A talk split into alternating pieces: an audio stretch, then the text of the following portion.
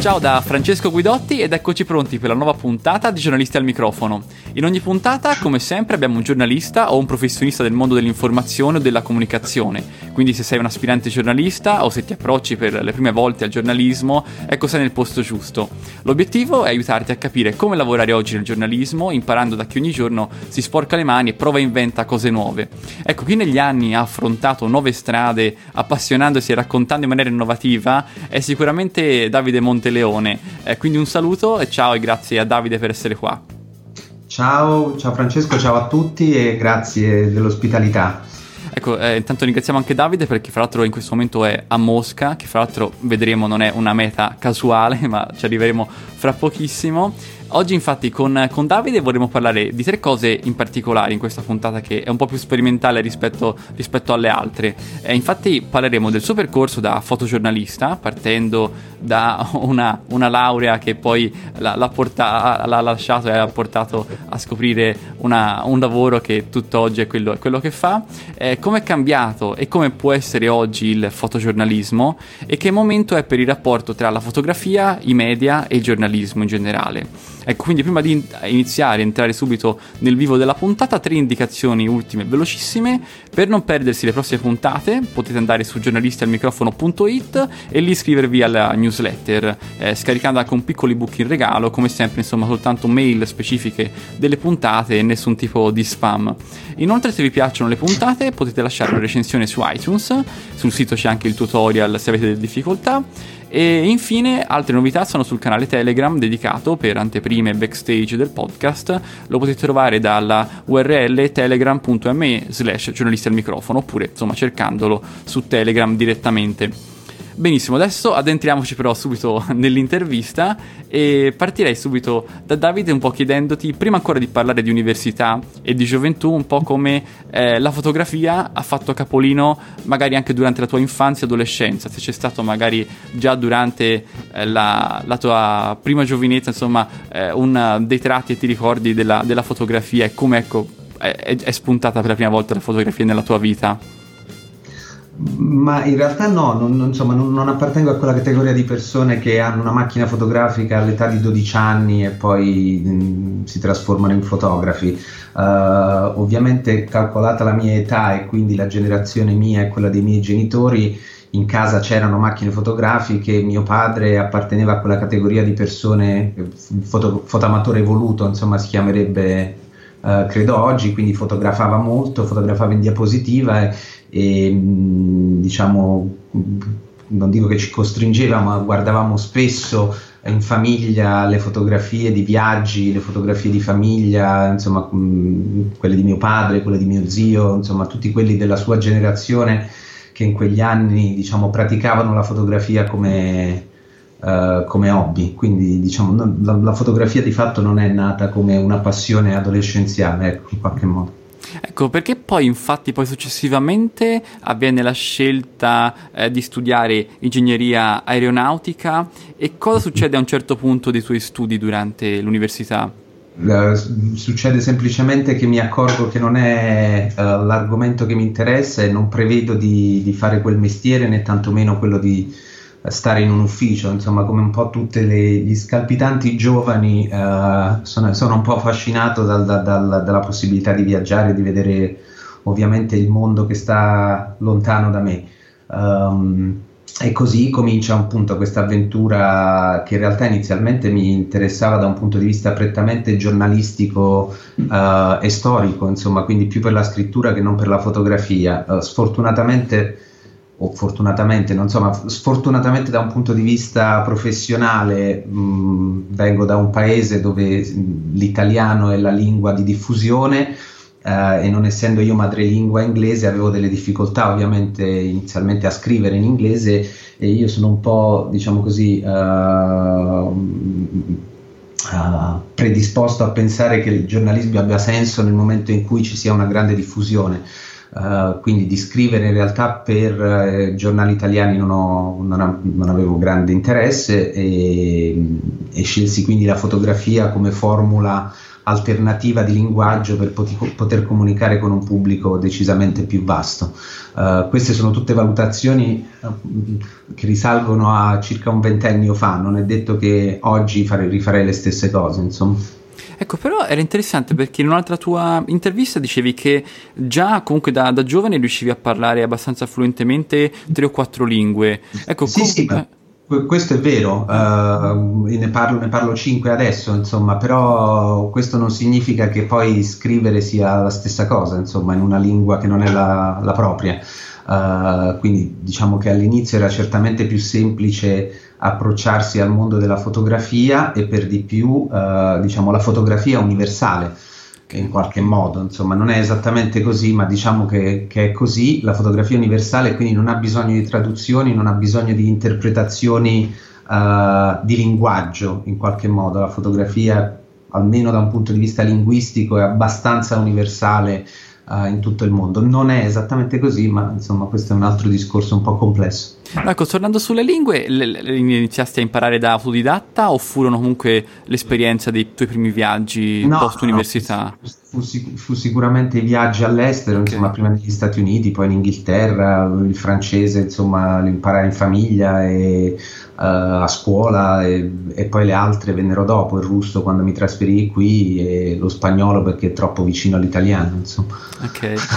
ecco, poi infatti arriva ehm, dopo l'opportunità l'opportunità comunque de- dei viaggi che, che, che, sperimenti, anche forse i primi contatti con l'agenzia Contrasto, che poi saranno anche lì importanti proprio per lo, il tuo sviluppo successivo. Come, come sei entrato in contatto con l'agenzia eh, fotografica Contrasto? Uh, tramite altri fotografi di contrasto, in particolare ricordo Stefano De Luigi, insomma, che era un amico, è un amico insomma, che incontrai e mi de- diede una mano ad approcciare l'agenzia. Io già avevo cominciato a lavorare con qualche giornale italiano, insomma, quindi con, con Repubblica um, già al tempo, insomma, quindi vendevo già un pochino le mie storie e um, quindi insomma tramite un po' di conoscenze venni a contatto con Renata Ferri che allora era la direttrice di, di, di contrasto eh, che divenne un po' la mia mentore, insomma, almeno per i primi anni del lavoro, insomma, e dell'attività all'interno di contrasto e da lì cominciò un po' la mia carriera eh, fotografica di agenzia. Ok, ecco, prima de- dell'agenzia quindi erano tutte foto che proponevi da, da freelance, insomma comunque eh, cose che proponevi sì. ai giornali, storie che ti venivano in mente sì, a te. Sì, sì, assolutamente, tra l'altro non, non, necessariamente appartenere a un'agenzia significa smettere di fare il lavoro da freelance, anzi di fatto tecnicamente parlando rimani un freelance anche se uh, collabori con un'agenzia non ricordo chi di recente qualcuno, ah credo Don McCallin abbia dichiarato durante un'intervista, no, io non lavoro per un'agenzia, è l'agenzia che lavora per me, uh, perché di fatto questo dovrebbe essere il criterio, cioè la, la gente di fatto procu- dovrebbe procura lavoro e si occupa diciamo di, delle attività uh, così di supporto logistico e di vendita del materiale fotografico che il fotografo produce, uh, ma questo non significa che gli paga uno stipendio, insomma. Ok. Ecco, poi forse diventa fondamentale effettivamente l'agenzia contrasto perché poi arriva un incarico eh, in Russia. E ecco, e lì eh, non so esattamente se era già scattata una scintilla sulle terre magari dell'ex Unione Sovietica, però ecco, come, come avviene l'incarico in Russia e poi se anche successivamente lo ritieni anche fondamentale proprio per l'evoluzione eh, anche dei, dei, dei, dei, lavori che poi sei riuscito a, a svolgere proprio questo viaggio. Beh, sicuramente, sicuramente, il mio trasferimento in Russia è stato fondamentale per, nella mia carriera, insomma, almeno per, uh, per i primi dieci anni, direi. Uh, la modalità è molto, in realtà è molto semplice, insomma, è uno di quei casi uh, della vita per cui una serie di interessi personali si incontrano con delle opportunità professionali, per cui io avevo un po' di interesse mh, per, per questa parte di mondo qui per varie ragioni, insomma, sempre per ragioni generazionali, per ragioni familiari, uh, forse anche ragioni politico-culturali, insomma, se vogliamo. E, e, all'inizio degli anni 2000 c'era certamente un, un, notevole interesse per la Russia che si stava trasformando uh, a un decennio dalla caduta dell'Unione Sovietica, quindi in, appunto Renata Ferri aveva un interesse perché io venissi da queste parti uh, a dare un'occhiata e quindi cominciò questa collaborazione che al tempo era molto fruttuosa perché in quel tempo le agenzie, in particolare Contrasto, avevano un rapporto con i fotografi um, abbastanza anomalo, diciamo, se, se, se, se, lo paragoniamo a quello che succede oggi in agenzia. Uh, quindi pagavano una parte delle mie uh, spese uh, per stare qui, ovviamente prendevano una percentuale su tutto quello che io producevo e loro rivendevano, Uh, però erano anni, diciamo, erano ancora gli anni, era diciamo, credo la coda degli anni d'oro del fotogiornalismo, della fotografia editoriale in Italia, insomma. Ecco, poi questa forse è una domanda che eh, comunque volevo riproporti anche dopo, però forse possiamo già farla adesso. Ecco, come ehm, deci- decidi, come decidevi, magari non so se è un processo che si è evoluto, anche eh, gli scatti e ehm, le cose che volevi fotografare, proprio anche in un'altra intervista dicevi che raramente, cioè quasi mai sei uno di quei fotografi che va lì e poi eh, insomma un po' a senso fotografa ciò che gli capita davanti, quanto invece è molto più un'investigazione e uno studio precedente al, al posto in cui vai. Quindi ecco, come se vuoi sia evoluto anche il tuo approccio a ciò che vai a fotografare ma in, realtà anche questo è cambiato molto negli anni, insomma, è cambiato molto negli anni per via delle condizioni del mercato, per via delle condizioni personali, per via delle uh, interessi personali e esigenze personali. Quindi in quegli anni lì, all'inizio del 2000, il lavoro era fondamentalmente abbastanza semplice. Io prevedevo più o meno delle storie più o meno complesse. Uh, le proponevo all'agenzia, uh, l'agenzia mi dava un, un, così, un via libera di massima, uh, producevamo la storia oppure si trovavano dei clienti interessati a quella storia e la storia si realizzava e poi si vendeva. Uh, queste storie erano normalmente appunto appre- mh, mm, specificatamente editoriali, quindi avevano temi molto vari uh, che andavano da la notte a Mosca piuttosto che a cose un po' più elaborate come la comunità cecena in Russia, eccetera, eccetera. Nell'arco degli anni questo, questa formula, diciamo così, non è più efficace come prima, quindi le storie sono, diciamo, la fotografia in questo senso si è evoluta molto uh, anche in maniera intelligente, quindi ci sono produzioni Uh, in questo senso di fotografi che hanno, come, come, ho già detto in passato, che cominciano a essere dei fotografi pensanti, insomma, non semplicemente dei, degli esecutori di uh, richieste editoriali. Ecco, fotografi pensanti e magari forse per la fotografia come per altre arti creative eh, eh, rimane molto importante forse anche la, le proprie emozioni o comunque il viaggiare e conoscere, trovare eh, posti nuovi, cioè te comunque stesso molto, molto spesso dicevi che eh, lo stereotipo del russo, della Russia è eh, un, un'idea di malinconia, di nostalgia, te che magari ti ritieni a volte malinconico e nostalgico puoi esprimere questi sentimenti tranquillamente in Russia, cioè diciamo ecco, quindi tra- cercare di far trasparire anche magari qualcosa di più intimo o di più, di più emozionale anche all'interno delle fotografie, oltre a ragionarle? Ma sì, ma direi che insomma la fotografia come, come, qualunque forma di espressione in realtà è un po' un, bilancia, un bilanciamento tra un'esigenza emotiva e probabilmente una forma di approfondimento e di interesse di studio, insomma, quindi diciamo nel, nel, in, in, generale direi che questi due elementi sono sempre a contatto. Uh, nel mio caso forse c'è una predisposizione al, allo studio un po' più uh, forte di quanto non ci sia la parte emotiva, ciò non toglie che poi nel momento in cui fisicamente uno va a fare le foto c'è decisamente una parte emotiva da affrontare, insomma. Ok, e che questo come mm, poi si è anche, eh, come è ritrovato anche a livello di rapporti poi con eh, le persone e se vuoi quindi anche ehm, i soggetti che hai fotografato, cioè hai trovato eh, del, a volte delle eh, persone che magari ti hanno accolto e a volte altre, magari altre persone che eh, ti hanno portato delle grane anche per ciò, per ciò che scattavi? Sì, ma questo, questo insomma, ripeto, non è, non è mh, tipico della fotografia, è tipico della vita, insomma. okay. uh, la, la, nostra vita è fatta di incontri fortuiti e di incontri meno fortuiti, per cui uh, così si fa sempre poi una, un, un, bilancio di, co- come, di, cosa è successo. Uh, nella, nella, fotografia o nelle attività professionali di questo genere, dove ci, si è costretti in qualche modo, volontariamente,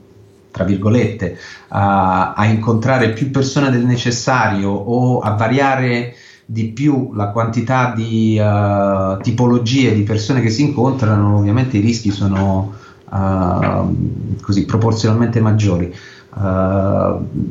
però insomma non, non, non, saprei dire se ci sono state più grane o più piaceri, insomma, equivalente a quello che avrei fatto anche senza macchina fotografica probabilmente. Ok, ecco invece facendo un grossissimo balzo in avanti, ecco ti, ti volevo chiedere eh, oggi che cosa pensi eh, delle fotografie eh, che riguardano attualità, breaking news, comunque ciò che ha a che fare con quello che avviene in questo momento, che è comunque un genere di fotografia che anche te nel tempo hai abbandonato abbastanza rapidamente. Ecco, cioè che, che, che ne pensi di ehm, questo genere di, di, fotografie e se possono davvero essere bypassate o comunque sorpassate addirittura da eh, passanti o comunque da eh, persone che si trovano in quell'evento e lo scattano con un semplicissimo cellulare o qualcosa del genere? Beh, diciamo che questo argomento è un argomento piuttosto complesso e spinoso, uh, uh, nel senso che diciamo, la, la, la, fotografia ovviamente ha una um, peculiarità nella capacità di essere testimonianza degli eventi umani e storici, insomma questo, questo è indubbio. Il problema è che dalla fotografia ci siamo aspettati anche molto, insomma, per capire che la fotografia in realtà non è esattamente la rappresentazione della realtà, ma una parziale interpretazione della realtà, ci abbiamo messo quasi tutto il tempo in cui la fotografia si è evoluta e qualcuno ancora non l'ha capito eh, questa cosa, insomma, quindi continua a ritenere che la fotografia eh, sia così una, una, testimonianza attendibile di quello che succede nel nostro pianeta. In realtà le cose non stanno molto così, eh, ciò non di meno, eh, questo non significa che bisogna rinunciare a fare le fotografie Uh, della news o di quello che succede. Insomma, mi sentirei certamente peggio a pensare che non ci fossero fotografie di eventi uh, drammatici o meno drammatici o comunque che rappresentano una storia della, de, de, dell'umanità. Insomma. Quindi sono certamente un, um,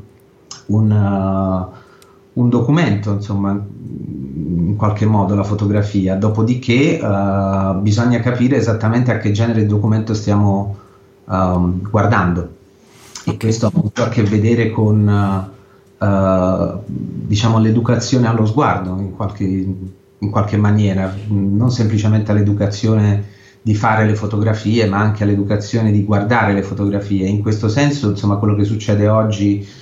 nel mondo della fotografia abbastanza significativo e importante perché la fotografia si è, diciamo così, liberata dai vincoli puramente, la fotografia documentaria quantomeno, dai vincoli uh, puramente editoriali e giornalistici, quindi ha trovato spazio uh, nella forma di libri, nella forma di mostre, nella forma di conferenze, nella forma di festival, insomma, quindi si è un po' emancipata, se vogliamo, dalla, dal, dal legame un po' stretto uh, con il mondo della, della, della carta stampata. Ecco. Ecco, quindi questo mm, è interessante anche per il fatto che eh, secondo te, ecco, come bisogna anche educare o come bisogna anche spiegare una determinata fotografia? Cioè, ecco, come potrebbe, non lo so, in, in quale ruolo potrebbe ritagliarsi oggi una fotografia e come si può educare anche per capire, eh, far capire quel, quel ruolo? Ma questo compito non è un compito necessariamente del, del, del fotografo, anzi forse meno ancora del fotografo, insomma mm, credo che come educare non lo so, non ho una risposta definitiva a questa, a questa domanda. Credo che però il, tutto il dibattito intorno alla fotografia sia, mm, diciamo così, proficuo uh, e credo che l'abbondanza diciamo, quello che alle volte viene denotato come un, un, fatto negativo, l'abbondanza di immagini, in realtà in qualche modo possa essere anche un fatto positivo, insomma, è, è, è come l'abbondanza di, di, cose scritte, ce ne sono di fesserie scritte, non necessariamente uno deve prendere sul serio, questo vale anche per le immagini. Insomma. Certo, ecco, eh, eh, quindi secondo te a, a livello eh, del rapporto tra giornalismo e fotografia, oggi quale potrebbe essere, se vuoi, fra virgolette, lo stato dell'arte e come lo hai visto evolvere anche nel corso del, del tempo in cui hai lavorato? Ma l, appunto, l, anche questo è un discorso molto ampio e molto complesso, uh, perché la relazione tra la fotografia e il mondo del giornalismo ovviamente è un rapporto di stretta fratellanza, insomma, in qualche modo. Uh, quali sono poi le, le, le, dinamiche di questa fratellanza è tutto da vedere, insomma, come, come, come la maggior parte delle relazioni familiari passano per uh, periodi di grande amore, periodi di grande odio e discrezio e di difficoltà. Uh, a questo aggiungiamo che il mercato del giornalismo in questo momento non è che gode proprio di uh, una particolare vivacità sia da un punto di vista economico sia da un punto di vista di uh, autorialità e attendibilità. Insomma, ormai viviamo in questo paradiso per alcuni di, di fake news, di, di, di, cose poco trasparenti, di manipolazioni di vario genere e in questo scenario diciamo, l'ambiguità della fotografia insomma, sguazza, quindi è pericoloso uh, in qualche modo. Uh. No, anche perché in questo senso poi, eh, forse anche per chi si affaccia adesso al, a, alla fotografia, come secondo te uno può cercare di reperire finanziamenti o comunque eh, anche dei fondi per provare a, a, provare a raccontare qualcosa che, che, uno ha in mente o comunque magari anche collaborazioni per cercare di affiancare magari giornalisti o qualcuno che va a raccontare una storia sul, sul posto? Come, come, come, come, ho detto all'inizio, insomma, non è detto che se cominciassi ora rifarei le stesse scelte. Insomma, è, un, è, un, settore abbastanza complesso economicamente parlando al momento, quindi non, non, non credo che esista una formula uh,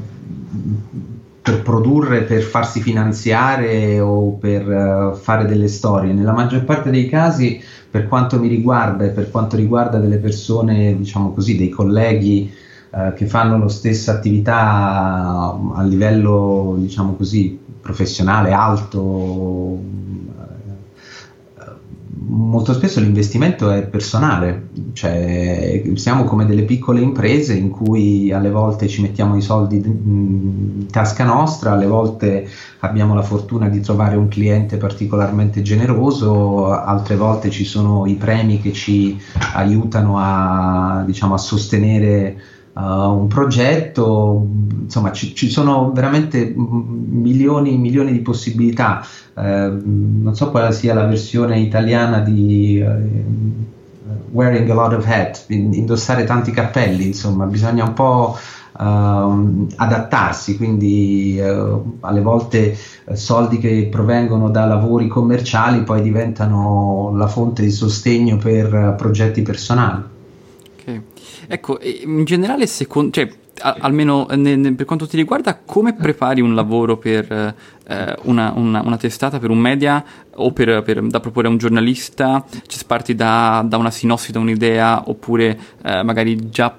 porti comunque le foto che, che hai scattato? Cioè, quale può essere un po' il, il, il processo che... Diciamo che normalmente le mie, le mie relazioni con, uh, con i giornali non sono raramente sono con i giornalisti, ma sono piuttosto con gli editor o con uh, i photo editor, insomma, quindi um, in passato ho lavorato a stretto contatto con i giornalisti, questo su- succede sempre meno, devo dire, uh, le ragioni non le so, non, non me le so bene ancora, uh, però mh, sì, funziona in realtà che io faccio parecchia ricerca, poi scrivo normalmente una una, una, specie di sinossi, se vuoi una presentazione di quello che farò e da lì comincia la, la, la conversazione con uh, l'eventuale partner, come preferisco chiamarlo oggi, piuttosto che col cliente. Uh, è abbastanza importante anche identificare chi possa essere il partner giusto, insomma, se voglio fare una storia uh, che riguarda lo sport probabilmente evito di proporla a non lo so, Time Magazine, cioè, insomma ci sono una serie di, di, di, di, valutazioni da fare che riguardano appunto non solo la capacità di scegliere la storia, ma anche di scegliere quale possa essere l'eventuale um, giornale interessato. Insomma. Ok, ecco, fra l'altro poi eh, nel, nel, corso del, del, tempo stai svolgendo anche diversi workshop o comunque insegni anche a diversi eh, ragazzi. Ecco, fra, fra, di loro quali trovi che siano più spesso le domande, i dubbi attorno, attorno al mestiere e quali comunque sono a volte eh, i, i, consigli che provi a dare anche su alcune tematiche che, eh, che ti domandano? Uh, ma diciamo le, per, le, perplessità, le domande normalmente degli studenti sono appunto in realtà come riuscire a produrre una storia e come, uh, come riuscire a produrla in maniera convincente, in maniera personale. E, e poi mh, domande di tipo più pratico uh, su come approcciare un photo editor, su come inserirsi nel mercato, insomma anche lì non ci sono molte non ci sono né segreti né formule magiche, insomma, ci vuole tanta pazienza. Diciamo, la base è sempre avere prima di tutto delle buone idee, poi in secondo luogo realizzarle in qualche modo in una maniera uh, efficace. Uh, e in terzo luogo cercare di farsi notare, insomma, questo significa scrivere tante mail, significa partecipare a dei festival o delle occasioni di incontro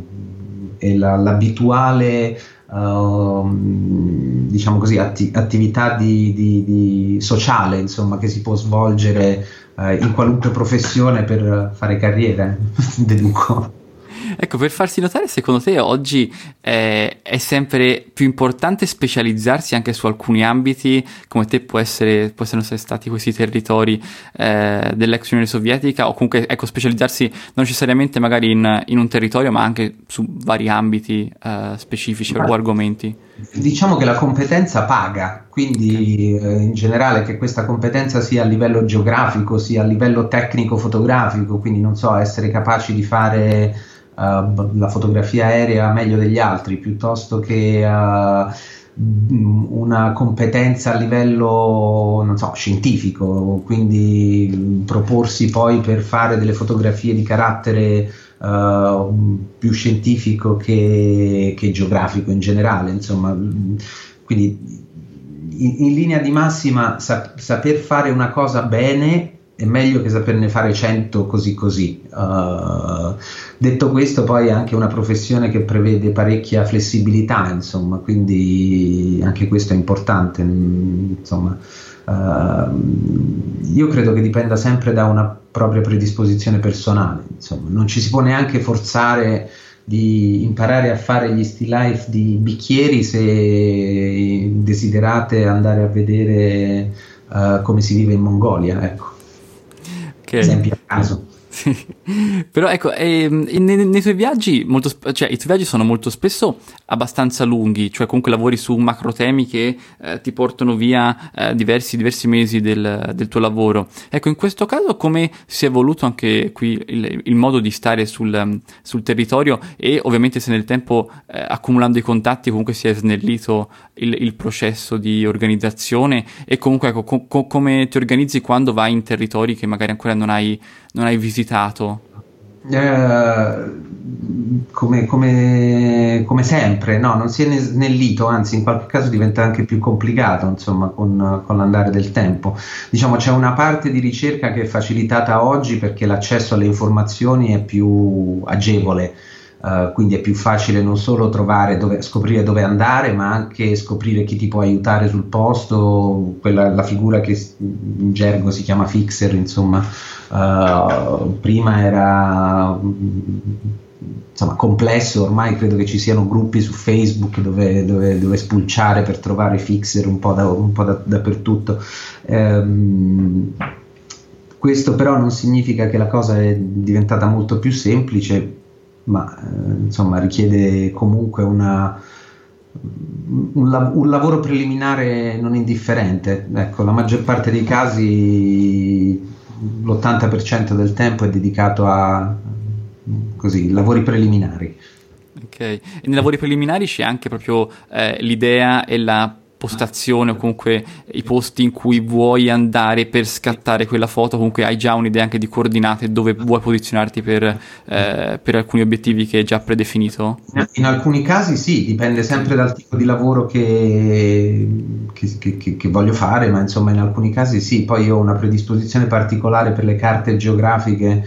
per le mappe, quindi mi piace andare a scoprire come, dove sta quel posto, da quale angolo si può vedere, tra l'altro, insomma, i miei, i miei, lavori hanno spesso una, una diciamo così, uh, hanno un riferimento con uh, questioni geografiche, geopolitiche, lo spazio e le modificazioni dello spazio, quindi in qualche modo, o lo, lo spostamento, insomma, quindi sì, sono abbastanza interessato ai posti Okay. Ecco, invece ehm, oggi che, ecco, che genere eh, di lavori stai svolgendo e se vuoi, se puoi anticiparci anche qual è il tuo prossimo, il prossimo lavoro che hai eh, in serbo? Uh, in questo periodo sono in, in, realtà in un periodo sabbatico, nel senso che sto facendo molte poche foto e sono tornato a studiare. Uh, quindi sto facendo una ricerca che riguarda la fotografia uh, nell'ambito di arte e politica. Uh, questo ha a che vedere molto poco con scattare immagini, mentre ha molto a che vedere con leggere tanto e scrivere altrettanto. Uh, quando avrò finito questa cosa qui, probabilmente riprenderò anche a fare delle fotografie, forse in maniera anche un po' diversa, insomma. Ok, ecco invece eh, andando pian piano a concludere con le ultime domande di rito, ecco c'è una eh, in particolare qualche risorsa, qualche applicazione online che trovi utile nella, nella, tua attività o di tutti i giorni o comunque di organizzazione? Ma diciamo tra, tra, i social network quello che preferisco è Twitter perché per, per capire insomma per le informazioni speedy, quindi quando vado da qualche parte dove succede qualcosa in realtà seguo, uso, uso Twitter abbastanza. Uh, poi uso una, un'altra serie di applicazioni, diciamo uso un, un, calendario per tenere traccia di, dei premi, dei, dei, dei, dei grant, eh, eccetera, eccetera, che viene aggiornato regolarmente, insomma, viene tracciato con, con estrema cura. Um, uso un altro paio di applicazioni che mi consentono di mettere da parte articoli, uh, spunti per idee, eccetera, eccetera. Insomma, quindi magari se mi capita un articolo su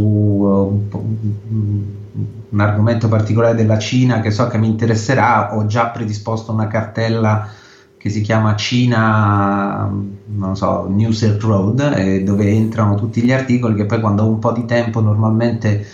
negli aerei oppure negli aeroporti provo a leggere, insomma. Ok, ecco invece mi chiedevano anche eh, dal, dal, gruppo Telegram che, che, che, che cosa ne pensi di, di, Instagram e che rapporto può avere, insomma, che cosa ne pensi del rapporto tra Instagram e, fo- e il fotografo, fotografia che magari ah, lo uso nel portfolio? È una piattaforma di pubblicità, insomma, evidentemente, quindi ha delle potenzialità per, per, per Uh, faccio, faccio, un esempio, faccio un, un, paragone sempre ridicolo perché appunto appartengo a un'altra generazione, però un tempo, non so, i, i, i fotografi che avevano uno studio si facevano la pubblicità sulle pagine gialle. E adesso i fotografi fanno pubblicità su, su Instagram, poi in realtà è uno strumento che consente di avere una grande libertà eh, e quindi di costruire, diciamo così, delle forme narrative anche piuttosto personali. Insomma, io ne faccio un uso moderato, cioè ce l'ho, ne ho due addirittura di account, ma insomma non, non, ne, ne, faccio un uso abbastanza uh, moderato. Ok, ecco invece c'è un, un, libro o più di uno che può averti ispirato, guidato un po' nel, nel tuo percorso e poi in quello che sei andato a fare? Oddio, a tanti. Eh, eh, parecchi, insomma, come ho già detto tante volte, insomma, uno dei libri che mi ha portato qua in Russia è questo Oblomov di Goncharov, okay. già, già, citato abbondantemente, ma insomma ce ne, sono, ce ne sono tanti altri. Adesso leggo tutte cose che riguardano teorie uh, sulla fotografia e la politica, la fotografia e, e, e le relazioni col, con la filosofia, insomma, mm, che credo siano abbastanza eh, importanti oggi come oggi, però mm, insomma, non, non, sceglierei un figlio per buttarne gli altri dalla torre, insomma. Ok, rimaniamo con questo. E invece eh, hai una dieta mediatica? E una, se, dieta? una dieta mediatica una, cioè diciamo le, le, notizie, insomma i giornali, le testate o comunque ah, eh, eventualmente radio che consulti più spesso e che cerchi, di questa cosa cerco di leggere, di, da questo cerco di leggere di più perché penso valga la pena o comunque ecco mh, uh, un, un, un'impostazione di ciò che segui. Devo fare i nomi? Ah, se vuoi fare i nomi o se vuoi si, dire no, ah, se segui... ho, ho, un abbonamento al New York Times perché è comodo. Eh, la mattina faccio colazione con Euronews perché è comodo. Eh, in italiano leggo internazionale. Uh, perché diciamo così è una buona panoramica di testate varie in giro per il mondo, quindi così è un sommario di, di, di, di, spunti in qualche modo, poi fanno un buon lavoro da un punto di vista editoriale, quindi mi sembra giusto premiarli e pagare un abbonamento. Uh, uh, leggo ovviamente il New Yorker perché ci lavoro, quindi insomma non tutte le storie perché sono lunghe. E sì, occasionalmente altre cose, il Financial Times, il Ok, però insomma mi, mi, sembrano già abbastanza, assolutamente. Sì, sì, sì, cioè leggo, leggo, leggo i giornali, non, non, non, più con la frequenza di prima, insomma, prima ero, ero molto più metodico, adesso molto meno. Ok, ok, interessante. Invece ecco, dove possiamo venirti a trovare online, tra social ah. e sito, per non perderci le prossime allora, beh, certamente sul sito davidemonteleone.com, molto semplice, uh, Instagram Davide Monteleone Studio, uh, ah, Facebook non me lo ricordo neanche, ma trovatelo, c'è, insomma. Cioè, che lo lasciamo linkato, insomma, quindi al massimo lo trovate eh, sul sito. Sì, eh, uh, nient'altro, insomma, okay. credo che sia sufficiente. Prevede qualcos'altro l'attività ma no, mi sembra, mi sembra sufficiente, insomma, mi sembra più che bene. E poi senti, invece concludiamo perché proprio da Instagram, tra le varie foto che ovviamente posti, ci sono anche alcuni eh, alimenti, bevande, insomma, però ecco, a livello culinario o, o, da, o di bere, eh, cosa puoi consigliarci se dobbiamo venire, insomma, tra, tra, Mosca e altre località, o comunque le cose più buone che hai mangiato mentre eri in viaggio e bevuto mentre eri in viaggio per lavoro? Uh oddio, a livello culinario sono sempre molto curioso, quindi mangio di tutto, insomma, provo, provo tutto. Uh, la Russia è famosa per le zuppe fondamentalmente, quindi insomma il Porsche, Salianca, mh, qualunque altra cosa del genere. Uh, per, per, bere insomma è famosa per la vodka, anche se devo dire nelle nuove generazioni non è più in voga, uh, almeno non a Mosca. Um, basta. ok, però, però, però, testi molte cose. Mm, invece, grazie mille, siamo arrivati alla fine della puntata. Grazie a Davide per la disponibilità, grazie a Alex, Paolo e Michele per finanziare il podcast e il progetto tramite Patreon. Se volete farlo anche voi, potete andare tranquillamente da giornalistialmicrofono.it e trovare tutti i premi e regali che potete vincere eh, diventando finanziatori. Trovate tutti i link invece della puntata sul nostro sito giornalistialmicrofono.it e se volete scrivermi in privato mi trovate su telegram.me slash Francesco Guidotti.